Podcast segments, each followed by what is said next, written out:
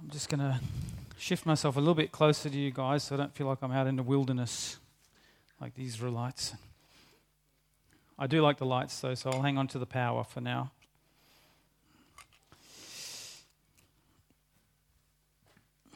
And if, you, if this is your car, and you, it is yours, because uh, we're going to walk around the car park seeing which one we could steal to see when, when to press the button and see the lights.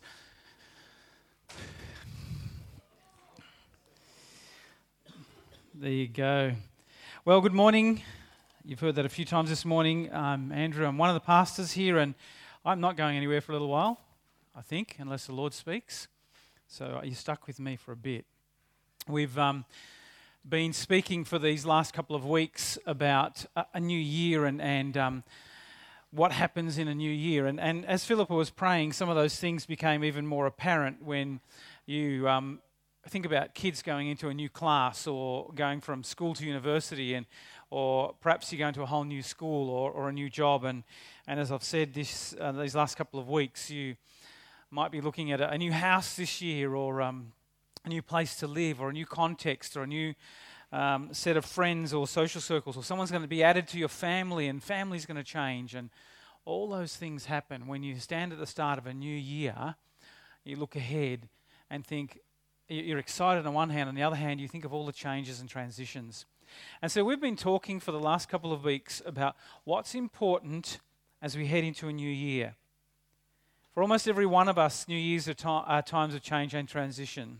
For churches, uh, New Year's are the same. New Year's always start with changes. Always start with transitions, people moving into new people moving into ministries, or people shifting to other ministries, or new people programs happening. And for us at One Hope, we definitely have some changes and transitions happening in the next year, and we've already had some. We looked at, the last two weeks, we looked at Joshua as he led the Israelites into, the, into a new land. He took over from Moses after the people had been in the desert for 40 years. And here's Joshua, and he's got to, he's got to take them in to begin to conquer the new land. And we had a look at that at, at how he was commanded to bring them into a great transition and probably lots and lots and lots of changes. And we saw two things. The first thing, Joshua stressed that they must always look for and follow the presence of the Lord. Do you remember if you were here, the ark? The ark represents the presence of God. And he said, We're going to go into the promised land. We're going to go across this raging river. Um, and we're going to start this conquest. It's going to happen and get your stuff, we're going to go. But he said before that, and, and all the other details that they might have had to communicate, um, before that, he said, just keep your eye on the ark. Keep your eye on the presence of God. When you see it move, you move. Because then you'll know where to go. And because this, we're gonna, you're going to go to places that you've never been before. That would be how they would know where to go and what to do safely and in line with God's plan. Then last week we looked at obedience, that word that we all love right from a child on. See, it's one thing to, to hear stuff or to read things and, or even to know things and know stuff and be really knowledgeable. But to actually be obedient is when the action starts, isn't it? It's one thing even to, to know that God is speaking you know, and some of, and, and probably all of us have had in our life where we've really known that, that God's speaking to me. And I'm sitting in a, a church service or I'm sitting in a conference or I'm sitting somewhere and my and and something's happening and my heart is beating and I know that God's speaking to me. I know that this is for me. It's one thing to know that and to recognize it's even right, but it's another to obey, isn't it? That's the next thing. We talked about that last week. And it's always a bit harder, especially when we don't see always see where that's leading, or we can't always see where our obedience will end up, or if it even makes any sense to us. And we heard last week that we needed to trust trust God, trust those that He's placed uh, above us, and we needed to be persistent. And we had that, um, I said, you know, obedience is our responsibility, outcome is God's. We're always obsessed with the outcome, thinking like we have to control it. We ended last week looking at that myriad of Old Testament. I only did it right at the end, and so you might not have picked it up because you might have been weary by the end of the service. But we looked at those that list of people in, the, in, in Hebrews, Old Testament heroes of faithful people that were obedient and even when they didn't see why, even though a lot of them died before they ever saw any results from their obedience. And they were and they are our inspiration. They're our confidence and our courage as we enter God's presence and His plans and His work. So we looked at the presence of God and obedience.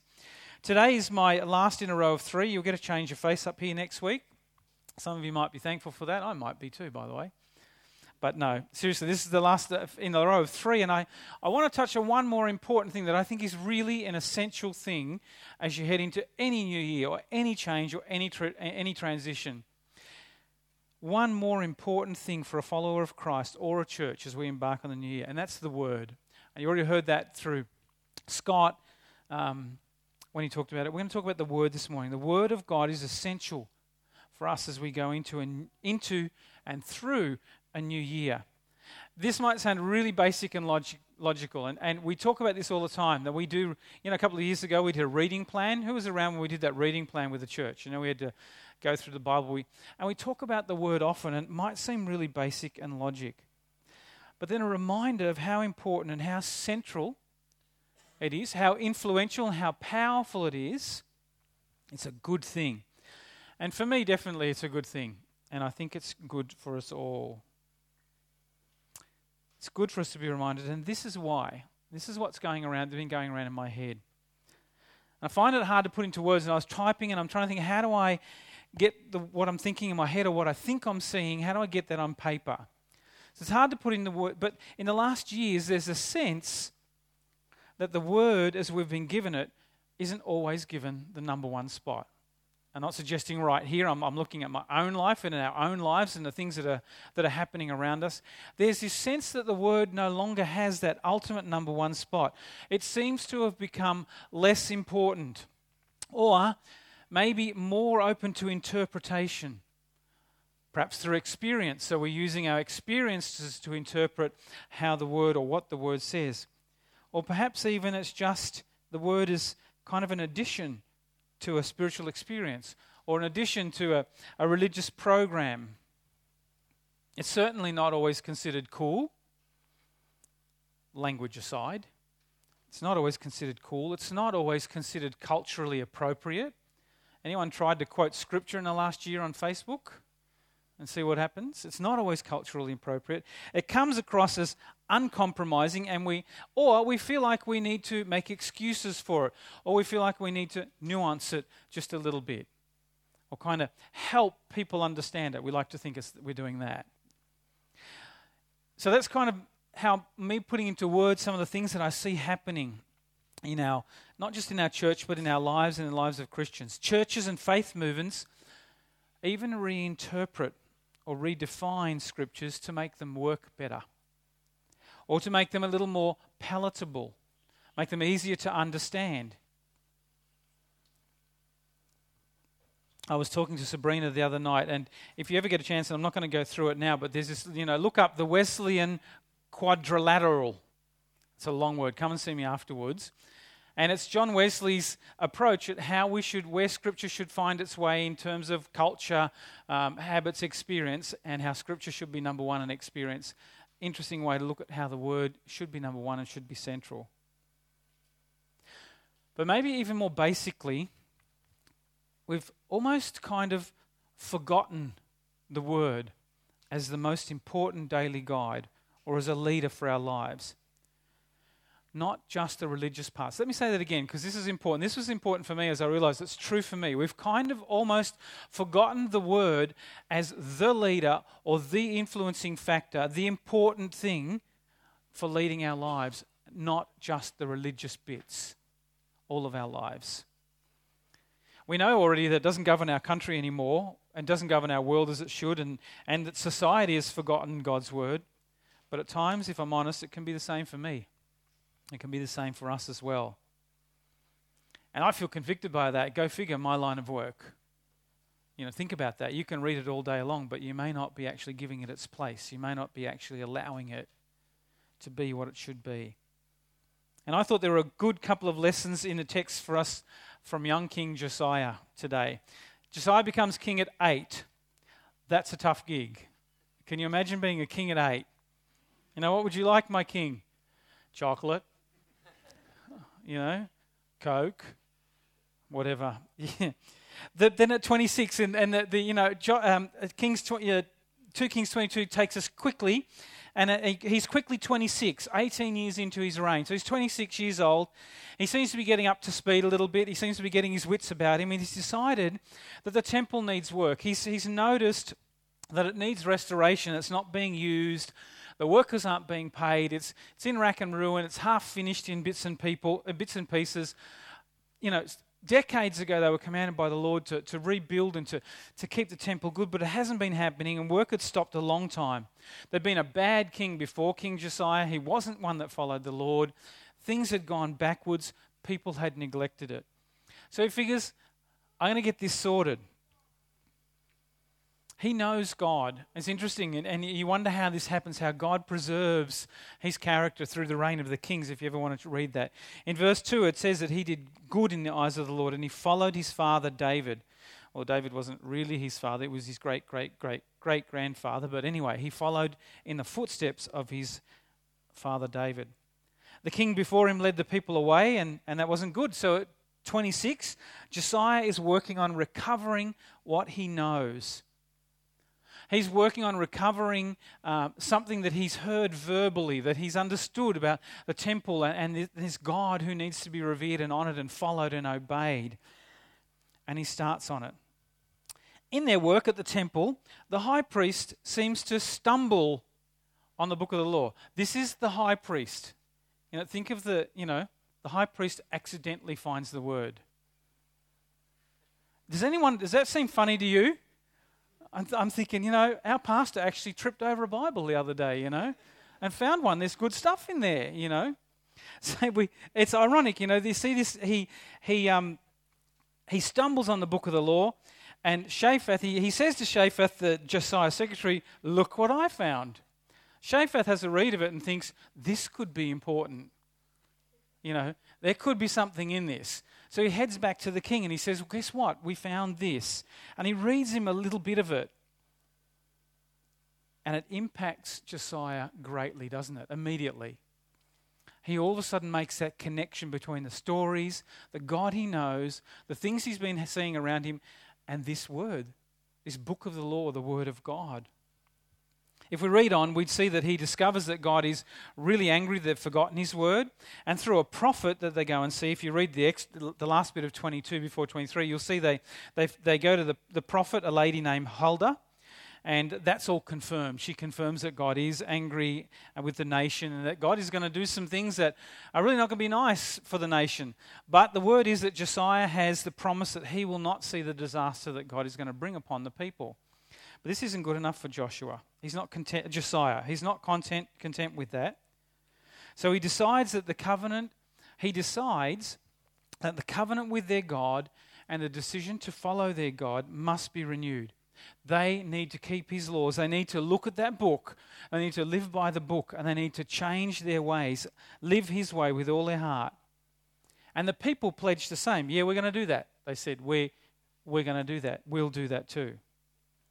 Now, if we were to read on, if you were to read on a little bit more into, into Kings, we'd see that not only was Josiah's life changed, but it resulted in a revival that changed an entire nation. Josiah's reign and his rediscovery of the book of the law, the book of the covenant, resulted in a revival in the whole nation of Judah. The word of the covenant changed the world as they knew it then. And the world as they knew it then wasn't free of struggles and things going wrong like our world. And yet that's what it did. Here's four quick things that I see, four quick little things that I see in this scripture that I think would be really uh, good, for, were good for me to learn and would be good for us to learn. You see, Josiah rediscovered the word, he recommitted to the word, he restructured his life and the life of Judah around it, and he allowed it to bring revival. So he rediscovered the word, he recommitted to it, he restructured his life and the life of Judah, and he allowed it to bring revival. And so for us, as we're, as we're heading into a new year, we need to rediscover the word. We need to recommit to allowing it to govern and influence our lives. Allow it to restructure our lives. That's the one that I have the most trouble with.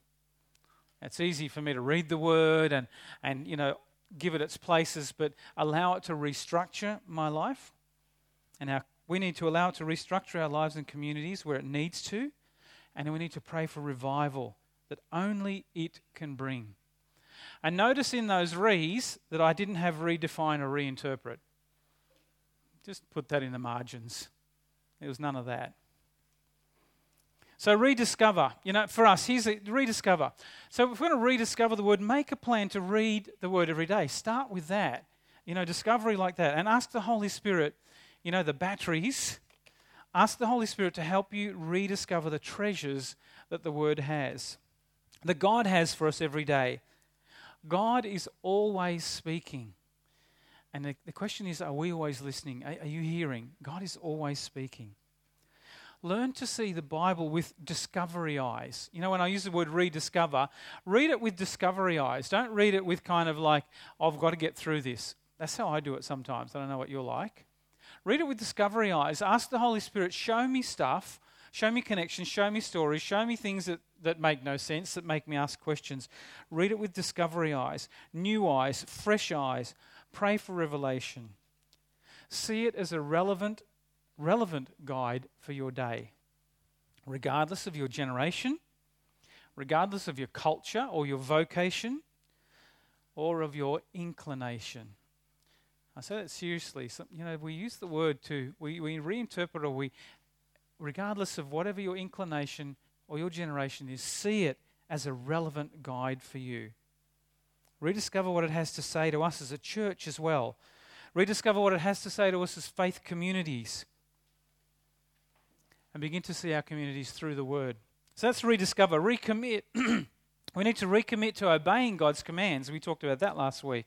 To being a person of the book, allowing it to govern and influence our lives, and to regularly dipping into it. You've got to make a commitment to do that. It doesn't just happen. You don't just listen to a sermon, or you don't just start a new year or, or bang out one of these New Year's resolutions. You've actually got to commit to it. We need to recommit to regularly getting into the Word, recommit to living out the challenges and the commands. Remember what I said about obedience? There's one thing to know it, That's one, the next thing is to do it. And recommit to living out, and here's where the struggle sometimes is we need to recommit to living out the truth of the Word whether we see that truth echoed in society or not. That sometimes that's, that's the hard bit, isn't it? Or whether we see the opposite echoed in society. We pledge to uphold God's values and standards wherever you are and whatever that looks like. And I just said that sentence, and that sounds really easy, but that is hard that we pledge to uphold God's the values of the word, God's values and standards wherever you are and whatever that looks like. That's tough. That's hard.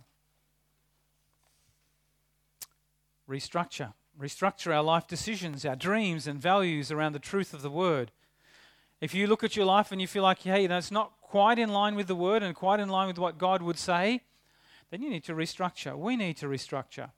We need to restructure our gatherings or our programs or our must haves, our ministries around the word and its call. And maybe it'll take for you restructuring your day to give the word some more room and influence in your life. Maybe it just means restructuring your day a little bit. And if the word was really important, you'd take less time for breakfast, or less time reading the paper, or less time on the internet, or you cut your internet time in half and you decide to spend that in the Word, or know, restructuring is, is, is work, isn't it? You've got to do it.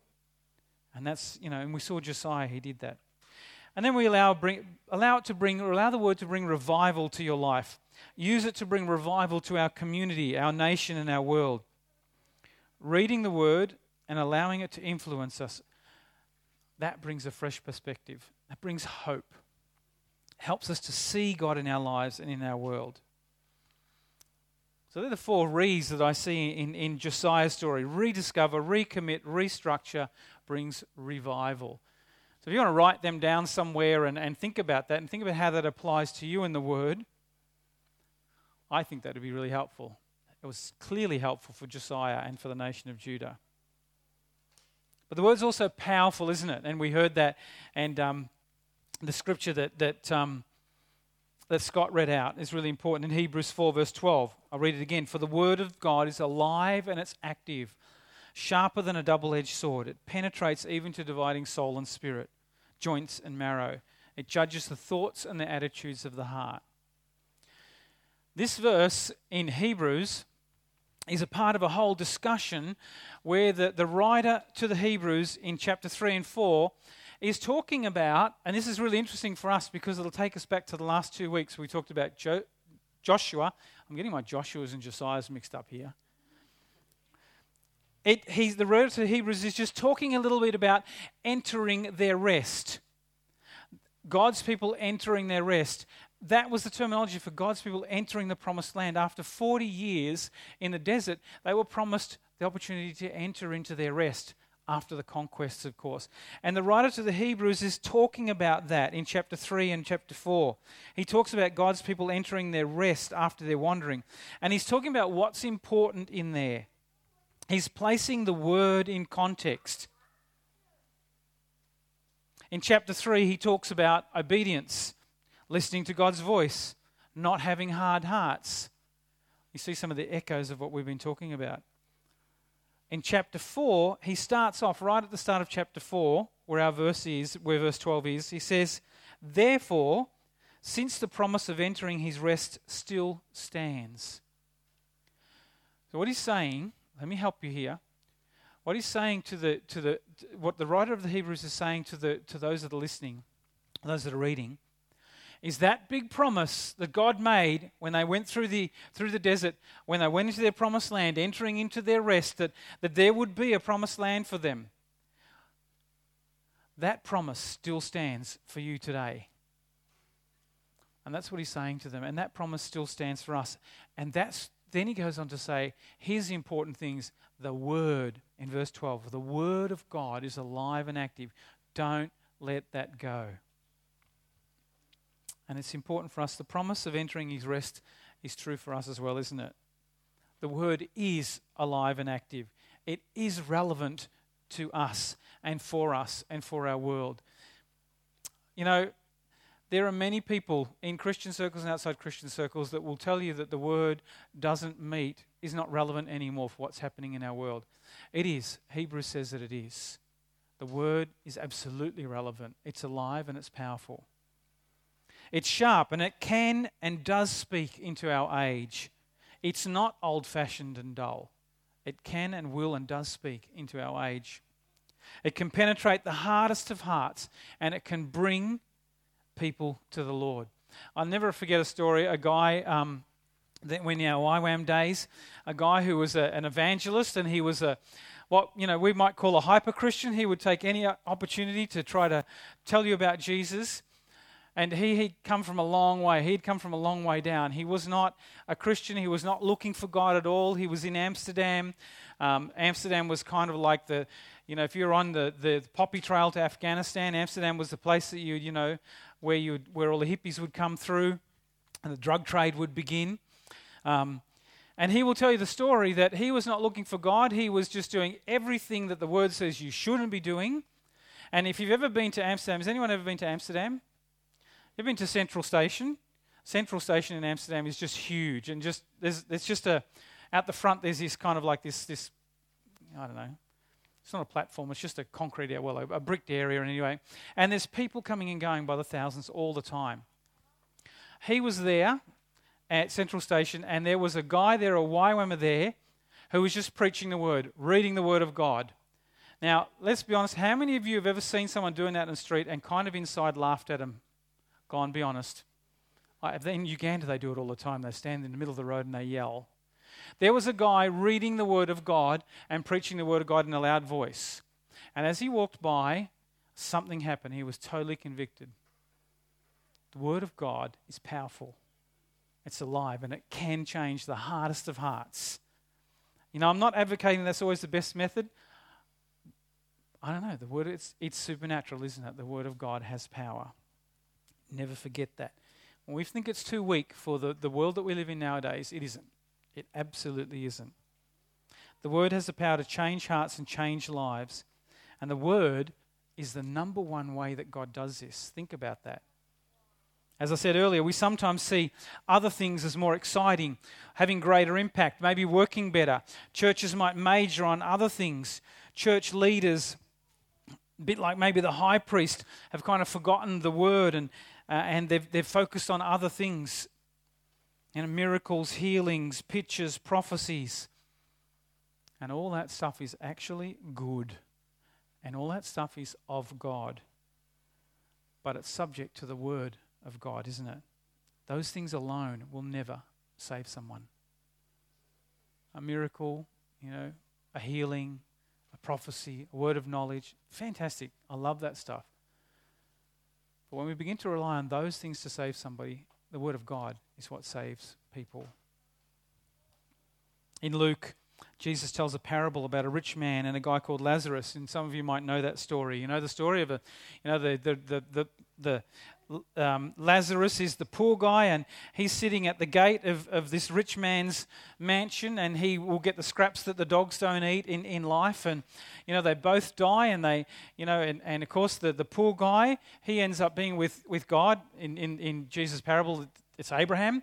And the rich guy who was wicked, and, and he's in, you know, hell burning, all that sort of stuff. And of course, he looks across and he sees and he says, "Oh, it's really hot here. Can you can you give me some water? Can you give me something? Help me out here." And you know, the story goes, "At the end of the chasm's too far. We can't get across there." And um, you know, we we can't help you out. And then the rich guy says, "Well, look, I'm stuck here, but I got family.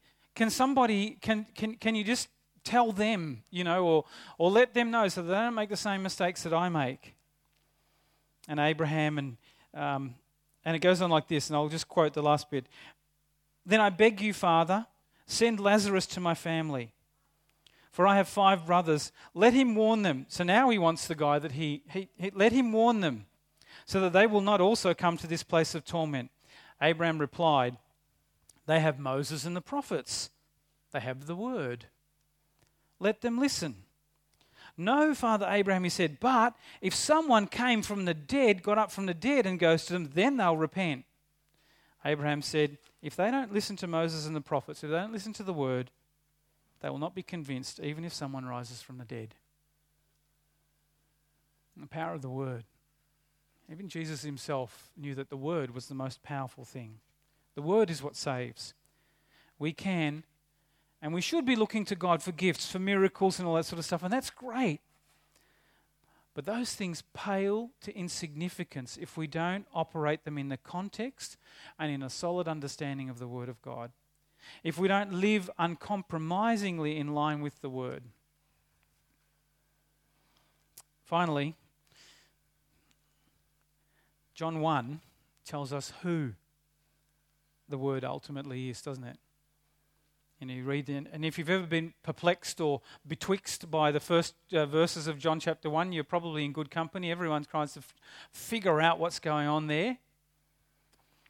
The Word always existed and was with God in the beginning. The term logos, the Greek word that, that, that John is using there, was a common word in the Greek, and it referred to reason or thought or creative force. And John used that to grab the attention of the listeners but then he took it further and he presents Jesus as the perfect revelation of God to us. A perfect revelation of who the Father is and what the Father says. His Word. You see, we have that Word, capital W, capital O R D, that truth and that revelation of God living in us. Because Jesus didn't just come and live in the world, did he? He came to live in us. And here's the exciting thing. If you're wondering how's this going to be with the recommit, restructure and recommit and all that sort of stuff, there's a supernatural connection that occurs when we engage with the word we're reading at the same time as the word that's living in us. That's the thing. That's what you pray for. There's this supernatural thing that happens when you're reading the word that's written on paper, the word, and you pray for a connection with the word living in you, Jesus Christ. That's what brings change. That's why having the word in our everyday as our guide and as our authority helping us to live out kingdom values is so important. You see, your daily quiet time or reading the word isn't just you doing it. Our reading and teaching of the word here in church isn't just us doing it. When we do it prayerfully, it's engaging with the word that lives in us, that was with God, with the Father from the very beginning. And it gives supernatural power to the human efforts that we make. You see, the Word of God and I did a quick search on the internet because you can do that, you know. And I thought, I'm not going to read all this out, but the Word of God in history has changed more hearts, more lives, more societies, more nations than any other book, any other theory, or any other trend in history. Let me say that again because this is what you have in your hands and living in your heart. The Word of God has changed more hearts, more lives, more societies, more nations than any other book, any other theory, any other trend in all of history. And we have it on our shelf. We have it on our phones. We have it on our computers. Many of us have memorized parts of it in our heads. And you have that with you every single day. And you have it living in you. Let it change your life. Let it change our life. Not a bad idea, is it? So, three things as we head into the new year, just so I can recap. Presence of God. Let's look for and go with the presence of God. Let's pray for it. Remember what just, just Joshua was that one? Remember what he said? Then you'll know where to go because you've never been this way before. Think about that. The presence of God. And obedience. Do what he calls us to do. Going to change and, trans- and transition, obeying him. Our job is obedience, God's job is outcome. Remember that. And then the word, make it central, rediscover it, obey it, live it out, look for presence, the presence of God in it, look for his power and revival in and through it. Make it the driving force in our lives and our communities. As we embark on a new year, with change and transition ahead and around us, we can be convinced, just like the Israelites, that we have the God of the universe the one who made nations tremble in fear. Remember just Joshua chapter 2, where Rahab the prostitute says, We are scared. We've heard about your God. Everyone's trembling. We have the God of the universe, the one who made nations tremble in fear on our side, giving purpose to our lives, your life, wherever you are, here in Scoresby, wherever you are, giving purpose to our communities. And that same God is calling us to partner with Him in something way, way bigger than ourselves. We, that's another sermon. We've got to get over ourselves. God is calling us to something way, way bigger than ourselves and our own agendas. And that is His kingdom coming here on earth. First in us and then through us. That's a promised land, isn't it? Let me pray. God, thank you for your word. Thank you for free, fast, able access to your word. Thank you, Lord, that, that the power of your word is also there for us. Lord, thank you that your, your, um, your desire is to draw us into your word with you and for it to bring hope new life, for, uh, for to bring answers, to bring, to bring challenges, to bring courage, to bring conviction to us, to, to bring your kingdom here on earth through us. We thank you that we have it. We recognize, Lord, that in many nations they don't. We have um, it in abundance. And Lord, we confess so often that we forget it, we leave it behind, we, we reinterpret it, we're embarrassed by it, we, we try to change it, we try to make you uh, seem a little bit more friendly and easy to get along with in our mind. Lord, we confess that and we pray, Lord, that you would draw us back to what your word says, living uncompromisingly in line with it, recognizing that it is the power to save, it is the power to eternal life. It is what brings us to the promised land.